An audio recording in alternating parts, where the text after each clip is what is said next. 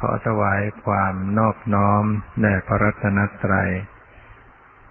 ขอความพาสุขความเจริญในธรรม จงมีแก่ญาติสัมมาปฏิบัติธรรมทั้งหลาย ต่อไปนี้จะได้ปารบธรรมะ ตามหลักคำสั่งสอนขององค์สมเด็จพระสัมมาสัมพุทธเจ้า ก็ขอให้ท่านทั้งหลายได้ ตั้งใจฟังด้วยดี ฟังพร้อมด้วยการปฏิบัติธรรม ด้วยการเจริญสติระลึกรู้ตัวทั่วพร้อม ในการฟังไปด้วย เพื่อให้เกิดความชัดเจน ความเข้าใจ จะได้แสดงธรรมะ ในเรื่องเกี่ยวกับวิปัสสนากรรมฐานนะเพื่อ ความรู้ ความเข้าใจ เพื่อการปฏิบัติที่ถูกต้อง เพราะฉะนั้นก็ต้องอาศัยการฟังแล้วก็ใครควรพิจารณาให้ดี การปฏิบัติวิปัสสนา ก็คือการปฏิบัติให้เกิดการรู้เห็น แจ้ง ให้เกิดการรู้เห็น สัจธรรมความเป็นจริง ก็เห็นธรรมชาติจริงตามความเป็นจริง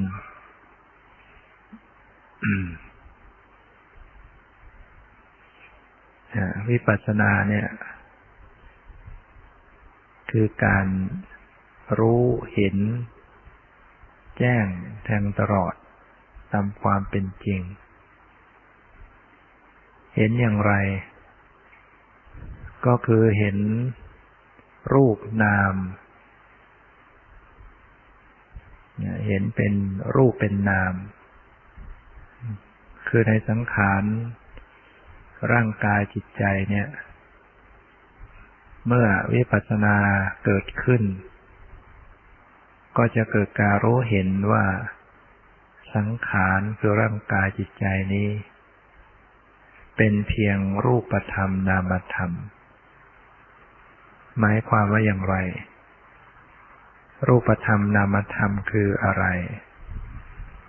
หมายความว่า ไม่ใช่สัตว์บุคคล ไม่เป็นตัวตนเราเขา เป็นเพียงสภาพธรรม ที่เรียกว่ารูปที่เรียกว่านาม คือมีสิ่งจริง ๆ มีอยู่เป็นอยู่ แต่สิ่งเหล่านั้นไม่ใช่คน ไม่ใช่สัตว์ ไม่ใช่เราไม่ใช่ของเรานะพุทธเจ้าตรัสเรียกว่า รูปธรรม นามธรรม หรือถ้าขยายออกไป ก็เรียกว่าขันห้าขันห้าก็คือรูปนามนั่นแหละ ย่อลงมาแล้วคือรูปนาม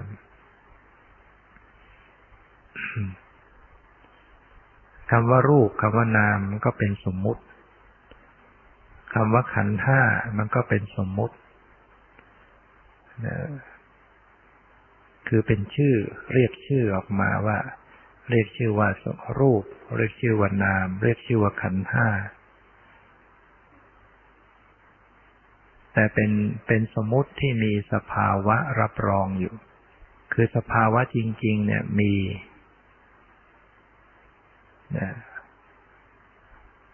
การเข้าไปรู้เห็นนั้น ที่เป็นวิปัสสนาคือรู้เห็นจริง ๆ ไม่ใช่รู้เห็นด้วยการจำหรือไม่ใช่เป็นการรู้ด้วยการเรียกชื่อเอา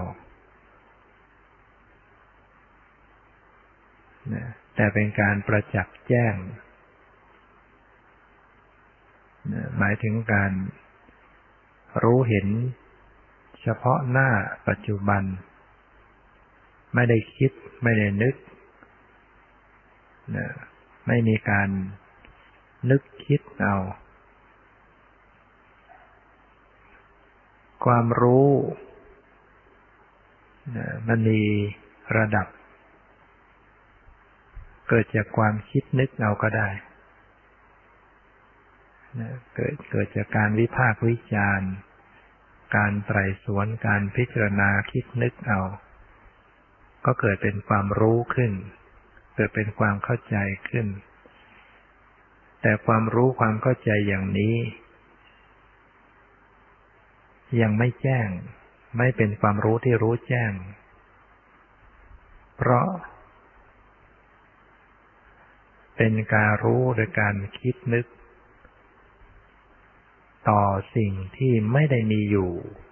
จริง ๆ เฉพาะหน้า สิ่งที่มันล่วงลับไปแล้ว ดับไปแล้ว สิ่งที่ยังไม่เกิดขึ้น เอามาคิด เอามานึกหาเหตุผล เกิดความเข้าใจ เกิดความรู้ขึ้น อย่างนี้เป็นยังไม่ใช่เป็นวิปัสสนา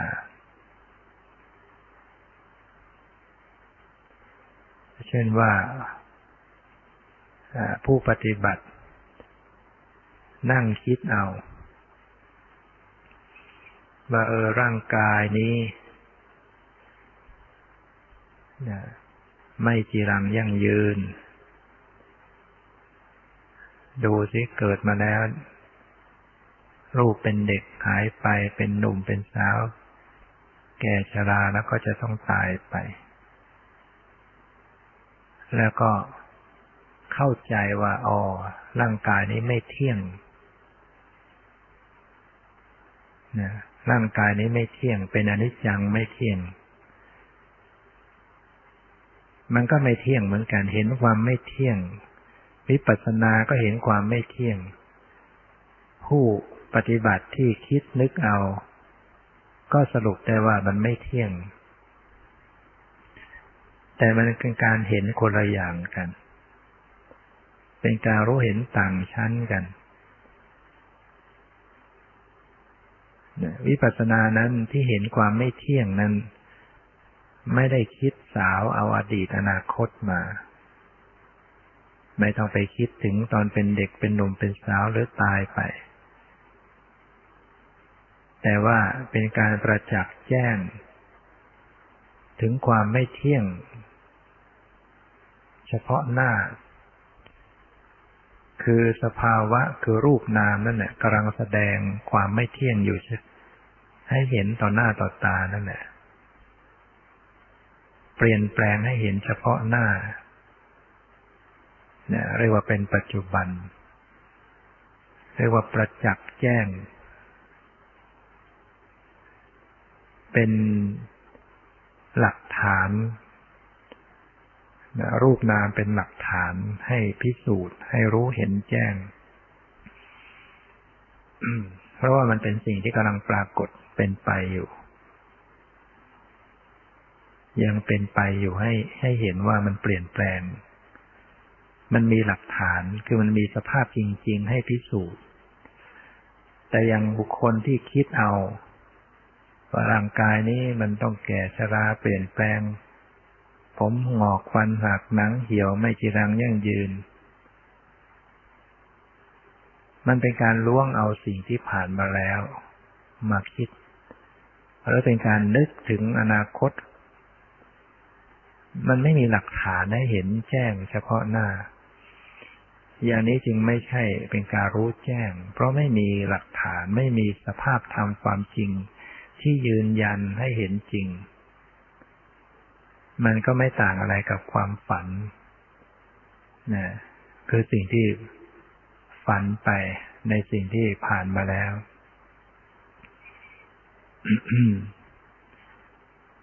นะเพราะความฝันก็คือความนึกคิดอย่างหนึ่งเหมือนกัน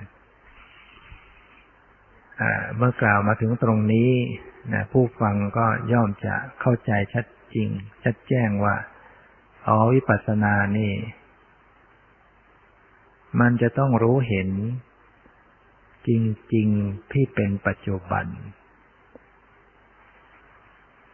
นะเป็นต้องเป็นเห็นการเห็นที่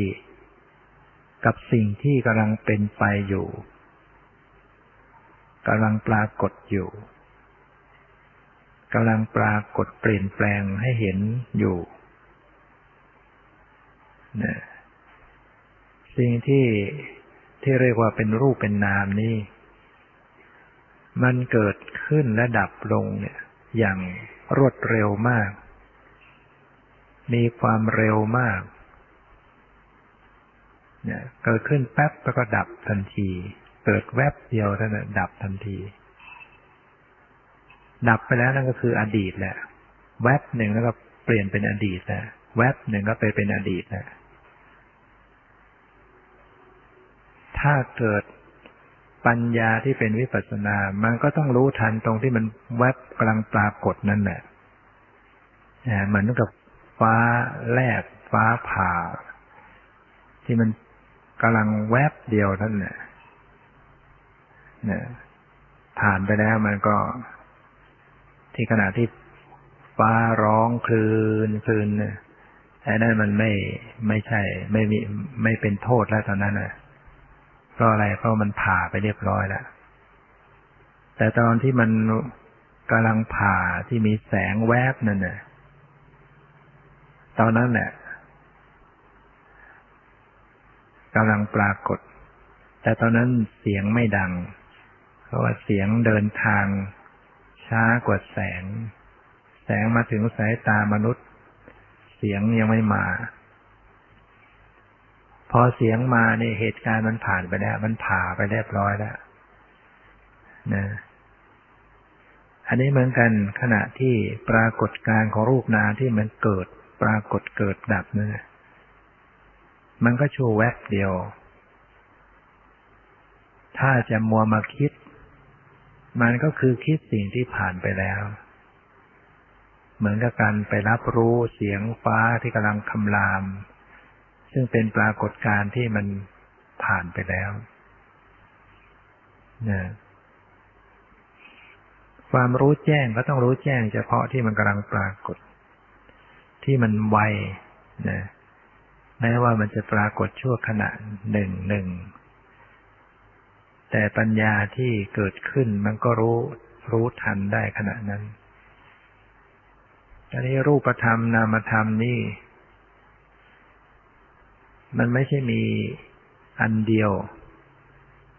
มันไม่ใช่มีรูปเดียว ไม่ใช่มีนามเดียว มันมีรูปหลาย หลายรูป หลายชนิด มีนามธรรมหลายหลายชนิด แต่ละชนิดมันก็เกิดขึ้นบ่อยๆ เกิดขึ้นเรื่อยๆ สืบต่อกันอยู่เสมอ มันปรากฏ แวบเดียวระดับไปก็จริง แต่มันก็มีอันใหม่เกิดต่ออีก เกิดต่ออีก เกิดต่ออีก เกิดต่ออย่างอย่างเร็ว แล้วก็ดับไปอย่างเร็วเนี่ยมันเป็นอย่างนี้อยู่เนี่ยแล้ววิปัสสนาก็ต้องรู้แจ้งที่กำลังแวบปรากฏนั่นแหละ นะแล้วจะทำยังไง การปฏิบัติเมื่อเรารู้เราเห็นตามหลักการอย่างนี้แล้ว วิธีการปฏิบัติมันก็จะต้องทำให้มัน ให้มันอยู่กับปัจจุบันให้ได้ หรือว่า อย่าหลงไปสู่อดีต อย่าหลงไปสู่อนาคต อย่ามัวคิดถึงอดีต อย่ามัวคิดถึงอนาคต มันมันไม่รู้แจ้งได้นะอดีตคือสิ่งที่หมดไปแล้ว ไม่มีอะไรที่จะแสดงให้เห็น แจ้งชัดได้ อนาคตก็เป็นสิ่งยังไม่ปรากฏการวิธีการปฏิบัติจะต้องทำสติให้ทันต่อปัจจุบัน ทันอยู่กับปัจจุบัน ทันต่อรูปต่อนามที่กำลังปรากฏอยู่ อันไหนที่มันไม่ทันผ่านไปแล้วก็แล้วไป ก็คอยตั้งสติรู้ รูปใหม่นามใหม่ที่มันจะเกิดขึ้น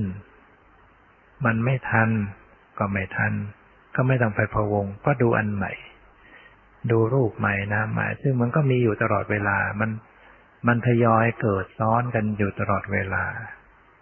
รูปต่างๆ นามต่างๆ แล้วมันทยอยซ้อนเกิดขึ้นแล้วก็หมดไปเกิดขึ้น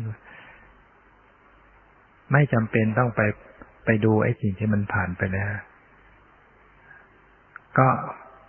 คอยสังเกต คอยดูเฉพาะหน้า ผ่านมาก็รู้ผ่านไปก็แล้วไปก็ดูอันใหม่เนะ ก็มีหน้าที่อยู่อย่างนี้ มีหน้าที่ทำคือการคอยนะระมัดระวัง หรือว่าเพียรคอยตั้งสติให้มันตรง ให้มันอยู่กับปัจจุบันนะมันจะเผลอไปสู่อดีตก็ให้รู้ทัน ไม่หลงไป ให้มันกลับขึ้นมาอยู่กับปัจจุบัน คอยระวังไม่ให้มันหลงไปสู่อนาคต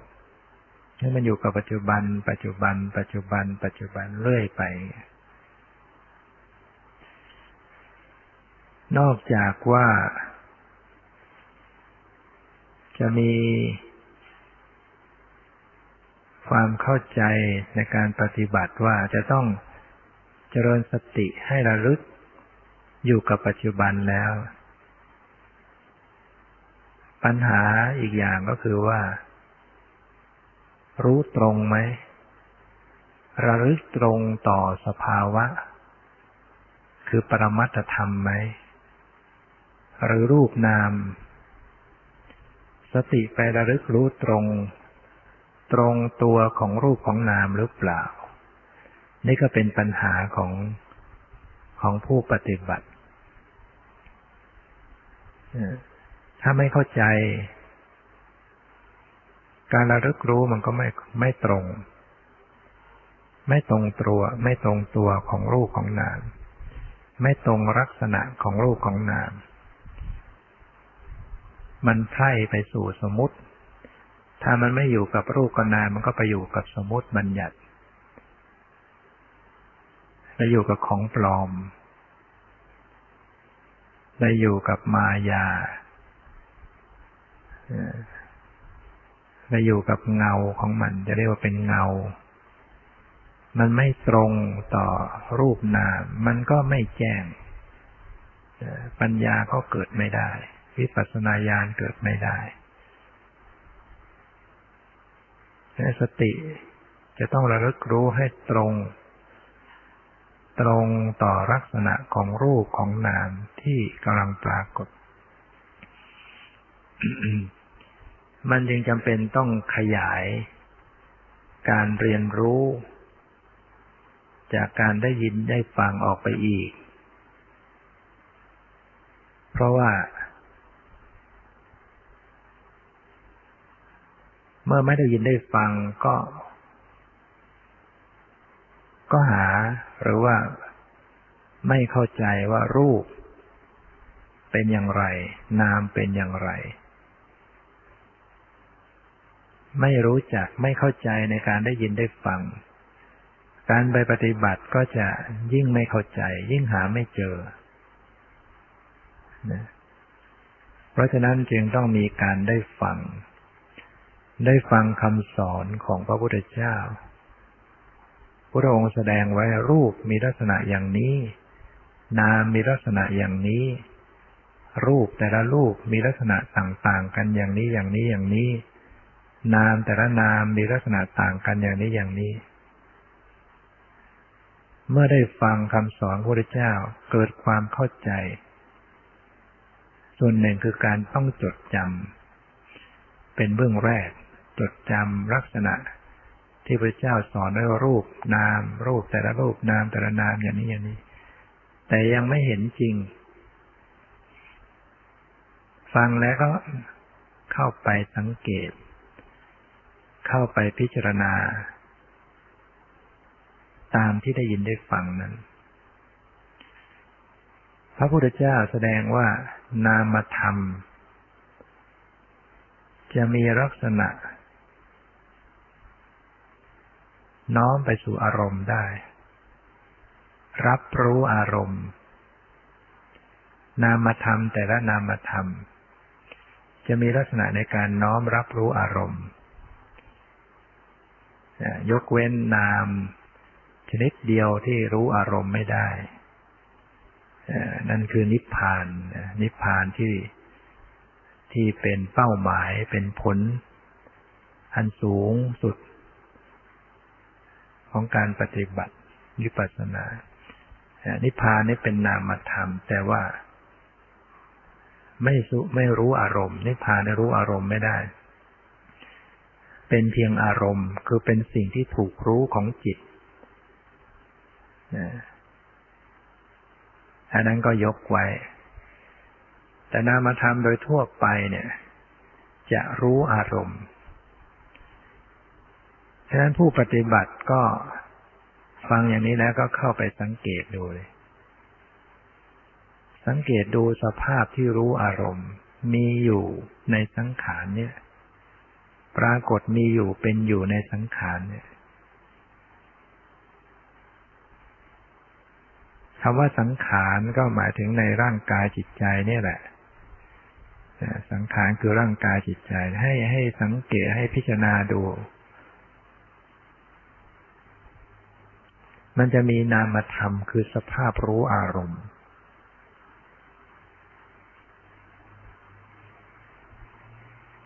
การศึกษาธรรมะบางครั้ง เราจำเป็นต้องเข้าใจศัพท์ธรรมะ อย่างที่กล่าวมาเนี่ย มันก็มีคำว่าอารมณ์เข้ามาอีก พอไม่เข้าใจคำว่าอารมณ์ มันก็จะเกิดการไม่เข้าใจคำพูดประโยคต่อๆไปอีกเนี่ยเพราะฉะนั้น การศึกษาแนวทางในการประพฤติปฏิบัติ ก็จำเป็นต้องเข้าใจภาษาธรรมะคำว่าอารมณ์โดยสภาวะแล้วก็คือ สิ่งที่ถูกรู้ของจิตสิ่งที่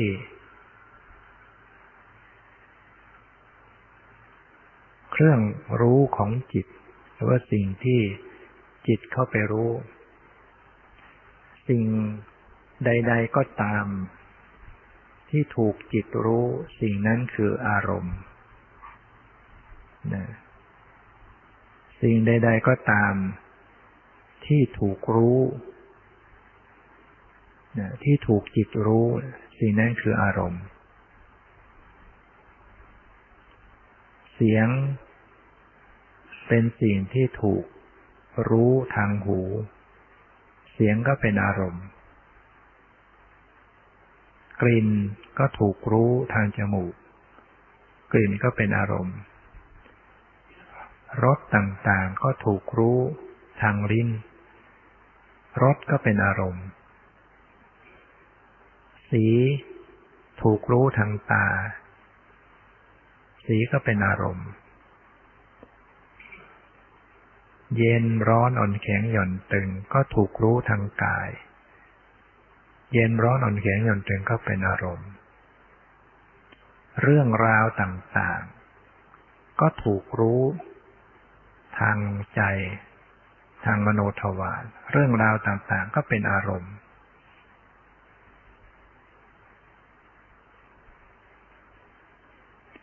แม้แต่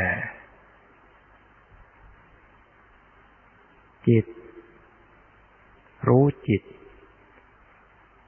จิตก็เป็นอารมณ์เพราะจิตก็ถูกรู้ได้ ในขณะที่จิตรู้จิต อารมณ์ก็เป็นนาม อารมณ์ก็คืออารมณ์ก็เป็นจิต สภาพรู้ก็เป็นจิต ทั้งคู่นะอารมณ์ อารมณ์คือถูกรู้ สิ่งที่ถูกรู้กับสิ่งที่เข้าไปรู้ เป็นนามด้วยกันฉะนั้นบางขณะเนี่ย อารมณ์เป็นรูป สิ่งที่เข้าไปรู้เป็นนาม บางขณะอารมณ์เป็นนาม สิ่งที่เข้าไปรู้เป็นนาม สิ่งที่เข้าไปรู้เนี่ยเป็นนามตลอดนะสิ่งที่เข้าไปรู้ จะเป็นรูปไม่ได้นะนั่นก็หมายความว่า รูปธรรมนั้น คือสิ่งที่รู้อารมณ์ไม่ได้ สิ่งใดก็ตามที่ เกิดขึ้นแล้วก็เสื่อมสลายลง ไม่สามารถรู้อารมณ์ได้ สิ่งนั้นจัดเป็นรูปธรรมสิ่งใดก็ตามที่เกิดขึ้นแล้วก็สลายลง ไม่สามารถรู้อารมณ์ได้ สิ่งนั้นคือรูปธรรมที่ใช้คำว่า สิ่งที่เกิดขึ้นแล้วสลายลง ต้องเอาคำนี้มาใช้ด้วย เพราะ เพราะสิ่งที่ไม่รู้อารมณ์ โดยไม่มีการเสริมสลายมันก็มีอยู่ นั่นก็คือนิพพานกับบัญญัติบัญญัติอารมณ์นี้ก็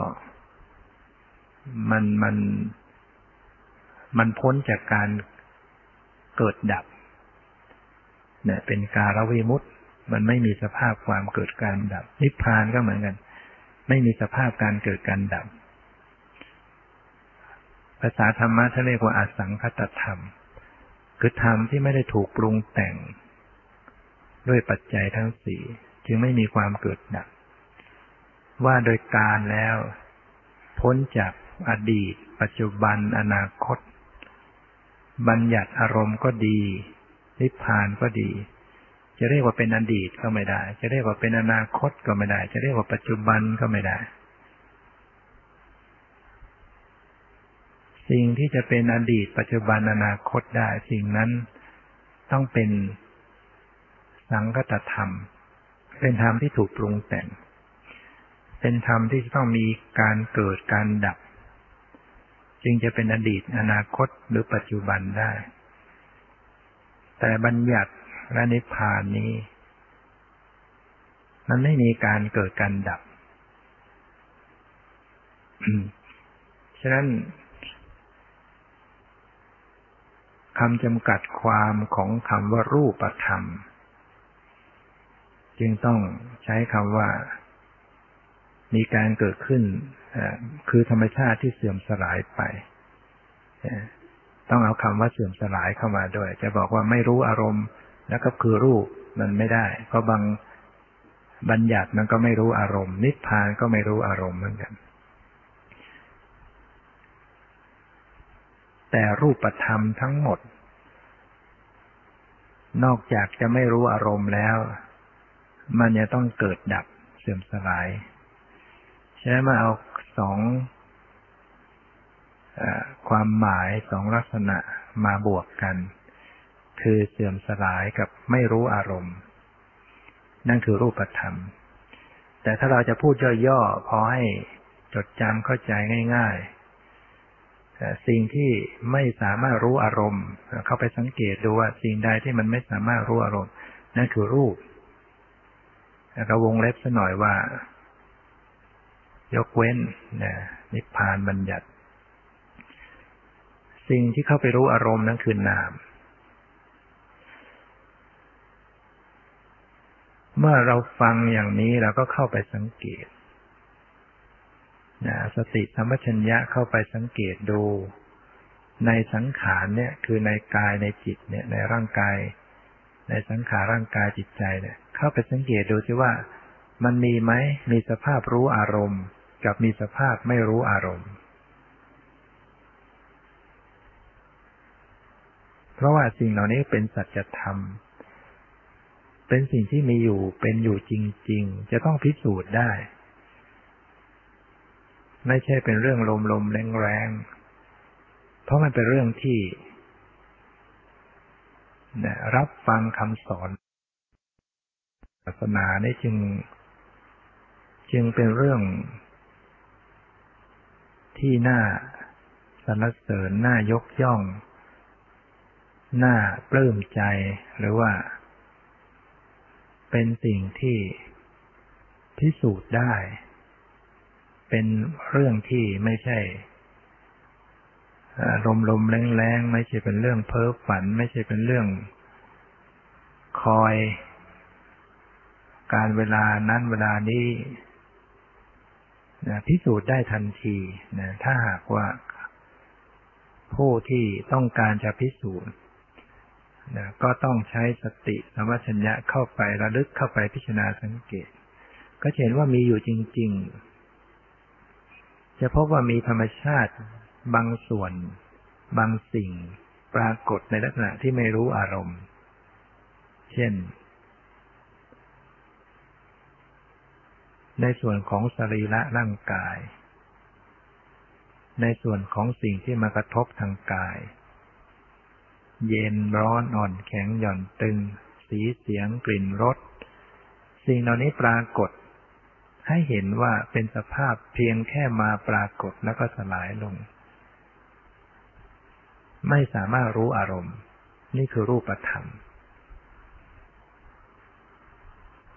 ใช้สติสัมปชัญญะเข้าไปสังเกตในสังขารร่างกายนี้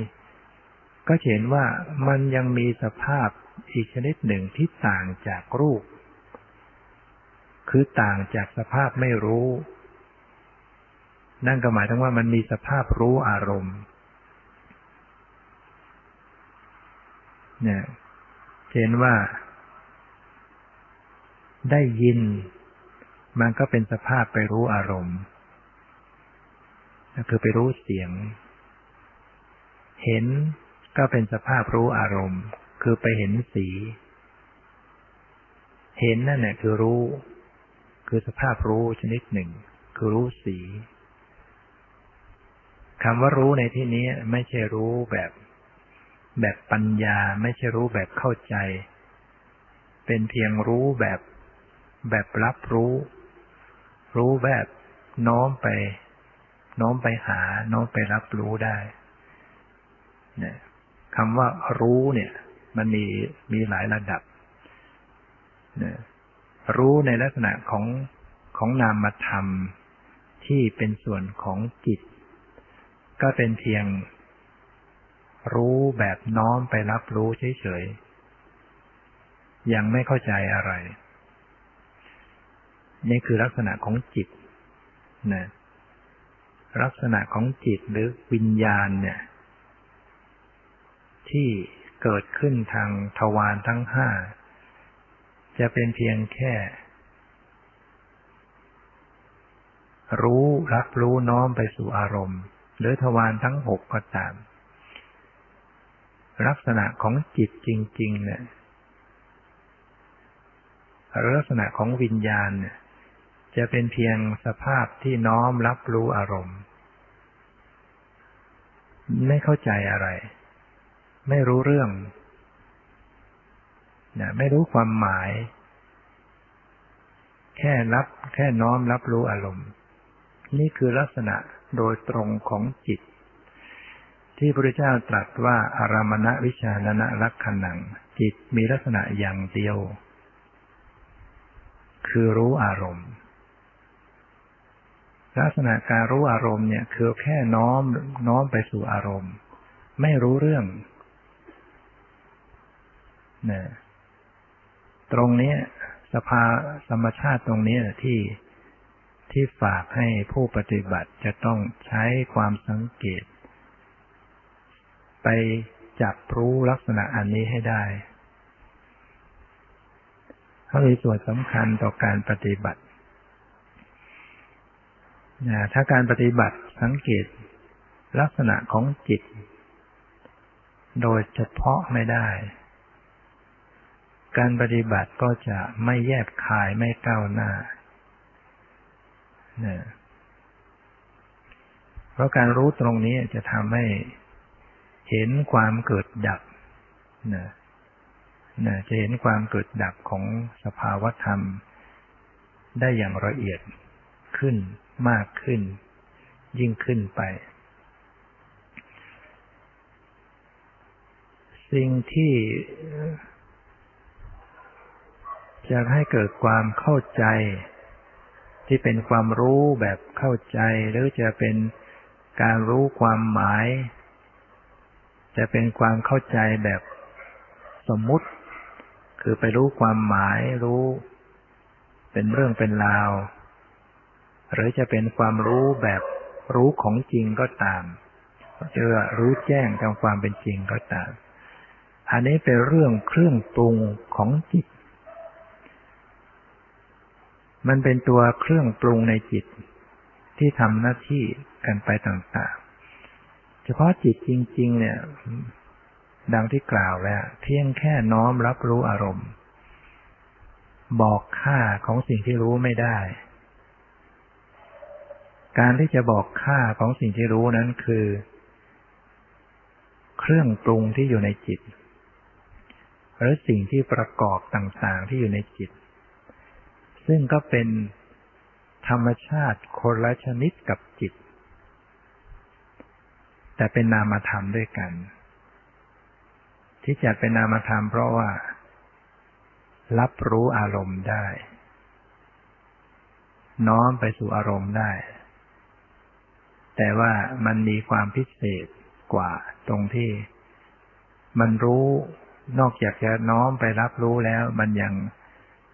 จะเข้าใจได้ ตีความหมายได้ แล้วแต่บางชนิด บางชนิดมันก็แค่ตรึก บางชนิดมันก็วิจารณ์ บางชนิดมันก็เข้าใจ บางชนิดมันก็ตัดสิน บางชนิดมันก็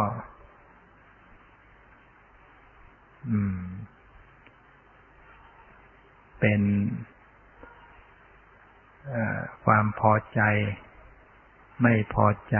เป็นความสงสัยแล้วแต่ ซึ่ง พระพุทธเจ้าก็ได้ตรัสเรียกเป็นชื่อของธรรมชาติที่อยู่ในจิตทั่วไปต่างๆ โดยเฉพาะไป เช่นจะเรียกว่าวิตก วิจารวิตกเจตสิก วิจารเจตสิก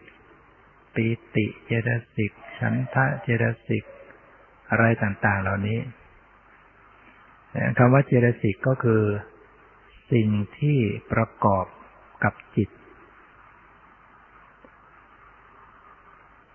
นะเกิดร่วมกันไป ฉะนั้นเมื่อ สิ่งประกอบอยู่ในจิตทำงานร่วมกับจิต จิตก็เลยกลายเป็นรู้เรื่องรู้ราวไป แต่ว่า ตัวมันเองจริงๆก็ไม่รู้หรอกอาศัยสิ่งประกอบต่างๆดังนั้นเวลาประพฤติปฏิบัติผู้ปฏิบัติก็ทำสติสมัชัญญะอย่างรู้อาการในจิตที่มีประเภทต่างๆ อย่างรู้ว่าขณะที่ น้อมรับรู้อารมณ์ไปนั้นน่ะ มันเป็นไปในความรู้สึกไปต่างๆ น้อมรับรู้อารมณ์ด้วยความรู้สึกพอใจบ้าง น้อมรับรู้อารมณ์ด้วยความรู้สึกไม่พอใจบ้างรับรู้อารมณ์ด้วยความรู้สึกเฉยๆบ้าง รับรู้อารมณ์ด้วยความสงบบ้าง ไม่สงบบ้าง ขุ่นมัว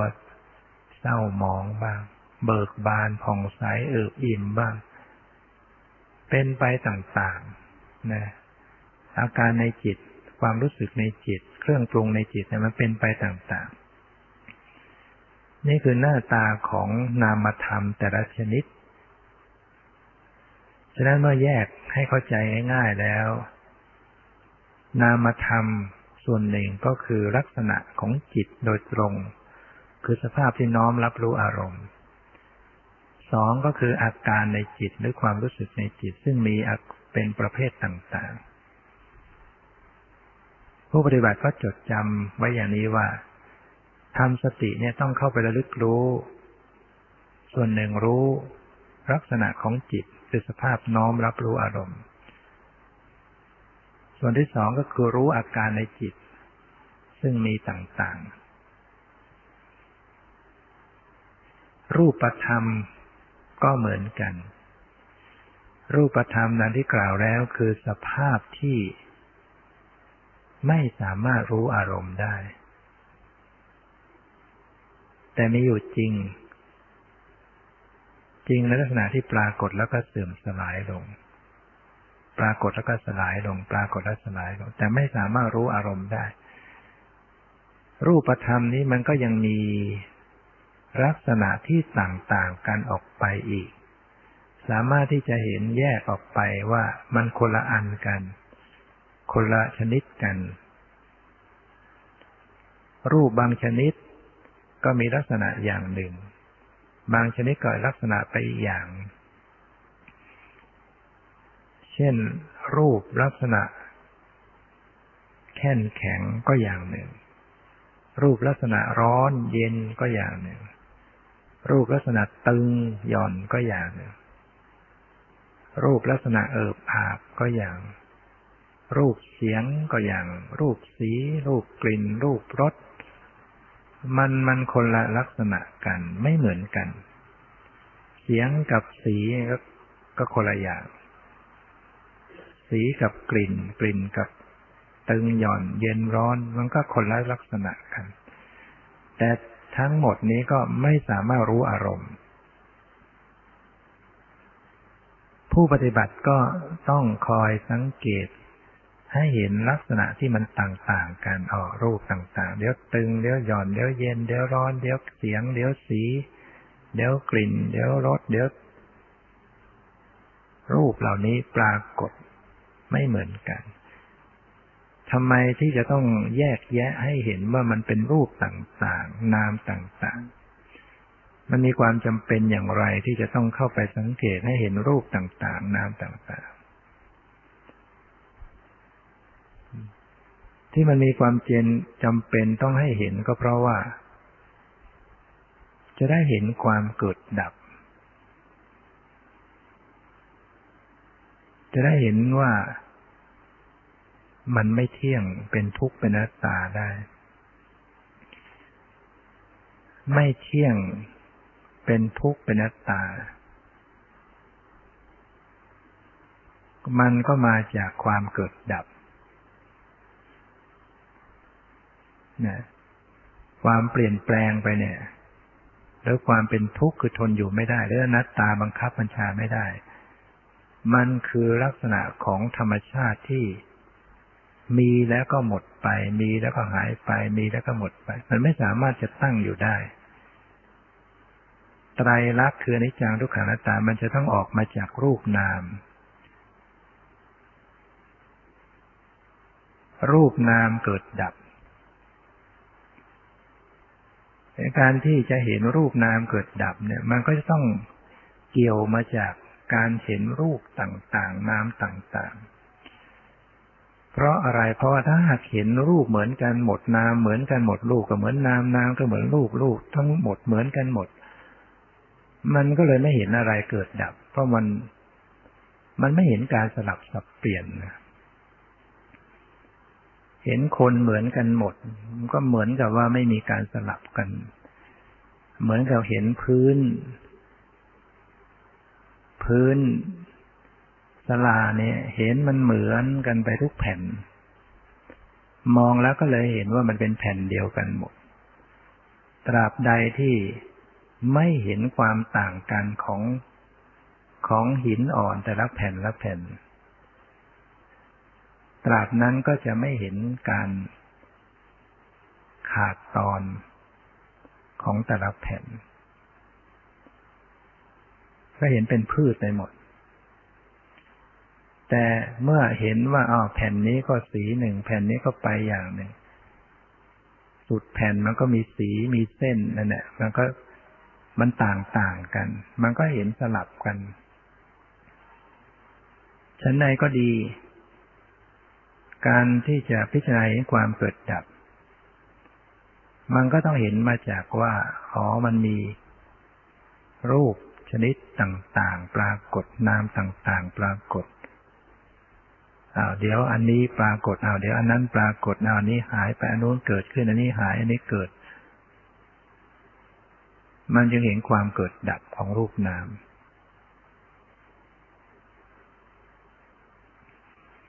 นะเหมือนกับคนที่ต้องเห็นมีเห็นสิ่งต่าง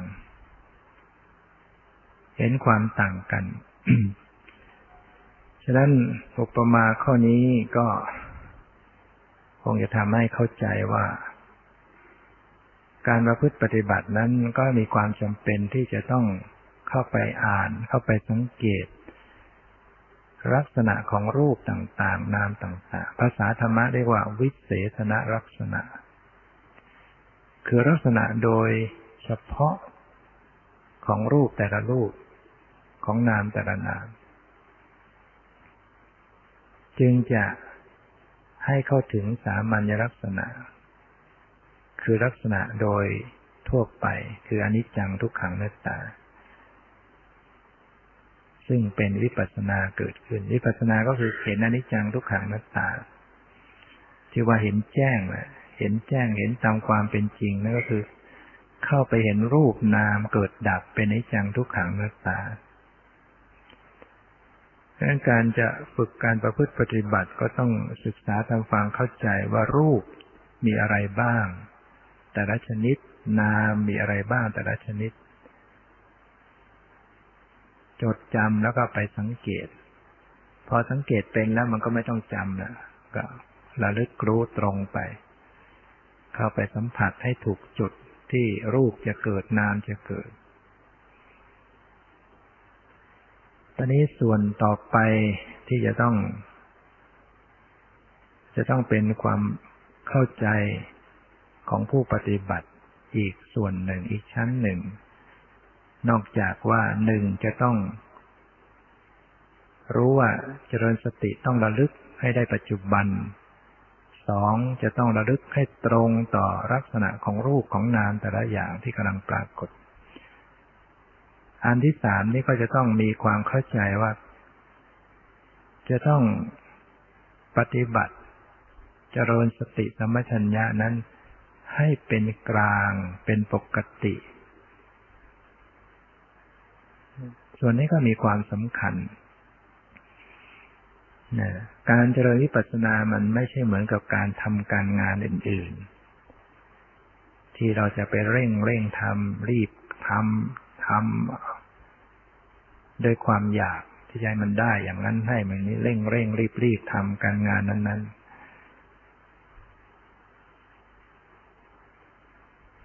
แต่วิปัสสนานี่มันเร่งรีบไม่ได้นะเพราะว่าเพราะการเร่งรีบก็คือการไม่ปกติทำด้วยใจร้อนมันก็ ต้องไปเบ่งไปบังคับไปเขี่ยวเข็นไปกดข่มเนี่ยถ้าใจร้อนขึ้นมา ที่จะเอาให้ได้ มันก็ต้องไปกดไปข่มไปบังคับไปทำเป็นต้นไม้ที่มันยังไม่ออกผลแล้วก็ไปบังคับไปเขี่ยวเข็นจะให้มันออกผล มันก็ไม่ได้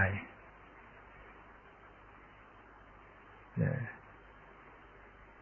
ฉะนั้นการปฏิบัติจะต้องเข้าใจว่าต้องดำเนินสติสมัชัญญะเข้าสู่ความเป็นกลาง ที่เรียกว่ามัชชิมามัชชิมาปฏิปทา ทางสายกลางที่พระพุทธเจ้าตรัส ครั้งแรกที่สอนปัญจวัคคีย์ปัญจวัคคีย์นี่เขายึดถือเรื่องการทรมานตนเอง การปฏิบัติแบบกดข่มแบบเคร่งบังคับ พระเจ้าก็ตรัสว่าไม่ใช่ทาง อีกส่วนบางพวกก็ อยากได้สุข ก็ทำตามกิเลส อยากได้อะไรก็ทำอยากกิน อยากนอน อยากเที่ยวอยากเสพอะไรต่างๆ ก็ทำให้มันตามความปรารถนาคิดว่านั่นคือความสุขพระเจ้าก็ตรัสไม่ใช่ทางพ้นทุกข์ทางพ้นทุกข์นั้นอยู่ที่ มัชฌิมาปฏิปทา สายกลางไม่ตึงไม่หย่อน โดยองค์ธรรมแล้วก็คือ องค์มรรคแปดมีสมาธิิความเป็นชอบเป็นต้นในองค์ประกอบเหล่านี้นก็รวมอยู่ในการปฏิบัติที่พอดีเป็นกลางเจริญสติ ก็ให้มันเป็นกลาง การจะวินิจฉัยธรรมก็ให้มันเป็นกลางปัญญาที่วินิจฉัยธรรมมากเกินไปก็ ก็เกินเลยบางทีเราปฏิบัติ ไปวินิจฉัยมากไป มันก็กลายเป็นตกไปสู่ความคิดนึก ฟุ้งซ่านเกิดความฟุ้งซ่านได้ ต้องมีสมาธิให้ทัน ขึ้นมา มีความสงบระงับด้วยกันฉะนั้นองค์มรรคแปดเนี่ยมันก็ต้องให้มันสมดุลเป็นกลางทุกอย่างต้องอยู่ในความพอดี เพียนเกินไปก็ไม่ดีหมายถึงว่า สติสมัชัญญะไม่เพียงพอ แล้วก็ ทำความเพียร แต่สติไม่ทัน ก็คงก็ย่อมจะทำให้เกิดเบลอ หลงเผลออารมณ์ เห็นนิมิตก็หลงนิมิต สติไม่ทันเทียนไม่ไม่หลับไม่นอน ส่วนประกอบอื่นๆนั้นยังไม่ตามไม่ทัน ก็ทำให้หลงเผลอเลอะเลือนได้ ทุกอย่างต้องพอดี ความเพียรเป็นของดี แต่ก็ต้องดูความเหมาะสม ความเป็นกลาง โดยสรุปแล้วก็ดูง่ายๆ ในจิตเนี่ย ดูการประพฤติปฏิบัติ การเจริญสติสมัญญะว่ามันมันเพ่งเลงเกินไปไหม ถ้าเพ่งเลงเกินไปนั่นแสดงว่ามันตึงแล้ว แล้วมันก็ตึงจริงๆเลยคือร่างกายก็ตึง จิตใจไม่จิตใจก็หนักแน่นหนัก ไม่เบา ก็ปรับผ่อนเสียปรับผ่อนให้มัน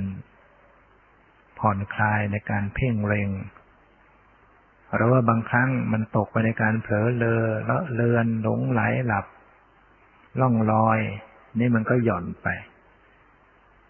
ก็เพิ่มการใส่ใจขึ้นนะคอยใส่ใจคอยสังเกตมากขึ้นหน่อย แต่ก็อย่าให้เลยไปเป็นการไปเพ่งเล็งบังคับบทข่มให้การที่จะให้มันอยู่เป็นกลางพอดีพอดีเนี่ย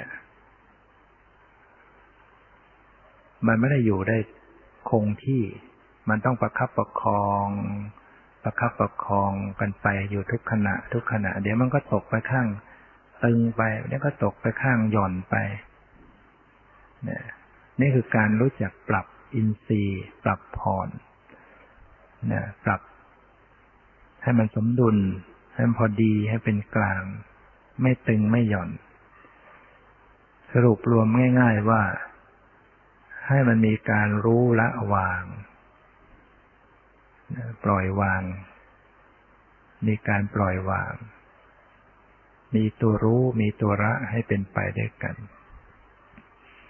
นะไม่ตึงไม่หย่อนนะให้นั้นแนวทางในการประพฤติปฏิบัติ ของการเจริญวิปัสสนานี้นะก็ให้มีความเข้าใจ ว่าต้องระลึกให้ตรงต่อ รูปนามระลึกให้เป็นปัจจุบันให้ได้ปัจจุบัน ระลึกให้พอดีให้เป็นกลางเอาแค่นี้ตามหลักสามอย่างเนี่ยหนึ่งให้ได้ปัจจุบันสองให้ตรงต่อ สภาวะรูปนามสามให้ได้ความพอดี ก็ปฏิบัติไป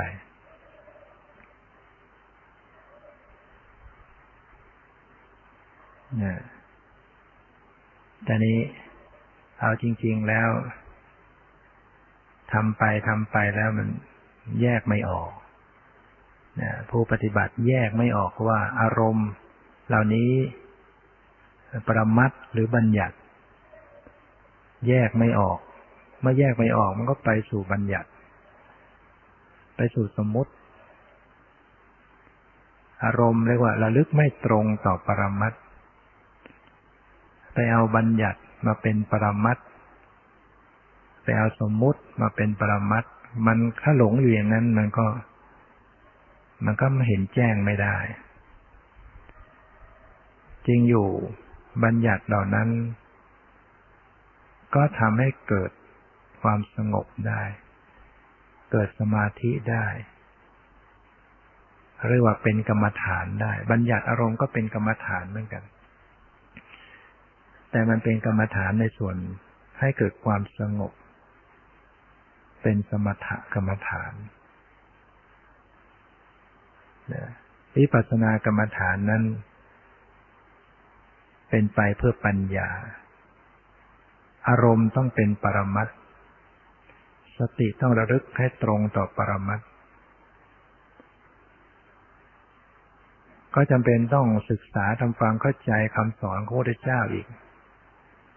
ถ้าไม่ได้ยินคำสอนพระเจ้าก็ก็งงก็แยกไม่ออกเหมือนกัน ไม่รู้อยู่กับ อยู่กับสมมติแล้วก็ไม่รู้ว่าสมมติ อยู่กับของปลอมก็ไม่รู้ว่าของปลอมหรือว่าเป็นของจริง แต่เพราะได้อาศัยปัญญาของพระเจ้าได้อาศัยพระมหากรุณาของพระองค์ อาศัยความตรัสรู้ของพระองค์เรียกว่าอาศัยปัญญาที่คุณบริสุทธิ์ที่คุณ พระมหากรุณาที่คุณ ฟังว่าอารมณ์นี้เป็นบัญญัติ อารมณ์นี้เป็นปรมัตก็มีคุณอเนกนะมีคุณมากมากมายต่อการปฏิบัติ ถ้าไม่ได้ฟังจุดนี้ ก็ยากที่จะปฏิบัติได้ได้ตรงได้ถูกต้อง เดินทางได้ถูกต้องได้ยาก นอกจากผู้ที่จะ มีบารมีตัดรู้เอง เป็นพระพุทธเจ้าหรือเป็นพระปัจเจกพุทธเจ้า ในระดับสาวกนี่ ถ้าไม่ได้ยินได้ฟังคำสอนแล้วก็ ก็เดินทางไม่ถูกคำพูดอันนี้ก็เป็นสิ่งที่ยืนยันได้ว่า เอาแค่ว่า อารมณ์ปรมัตกับอารมณ์บัญญัติเนี่ย ก็ไม่ใช่เป็นเรื่องง่ายเลยสำหรับการที่จะแยกได้อารมณ์ที่เป็นบัญญัติโดยสรุปง่าย ๆ มีอยู่สองอย่าง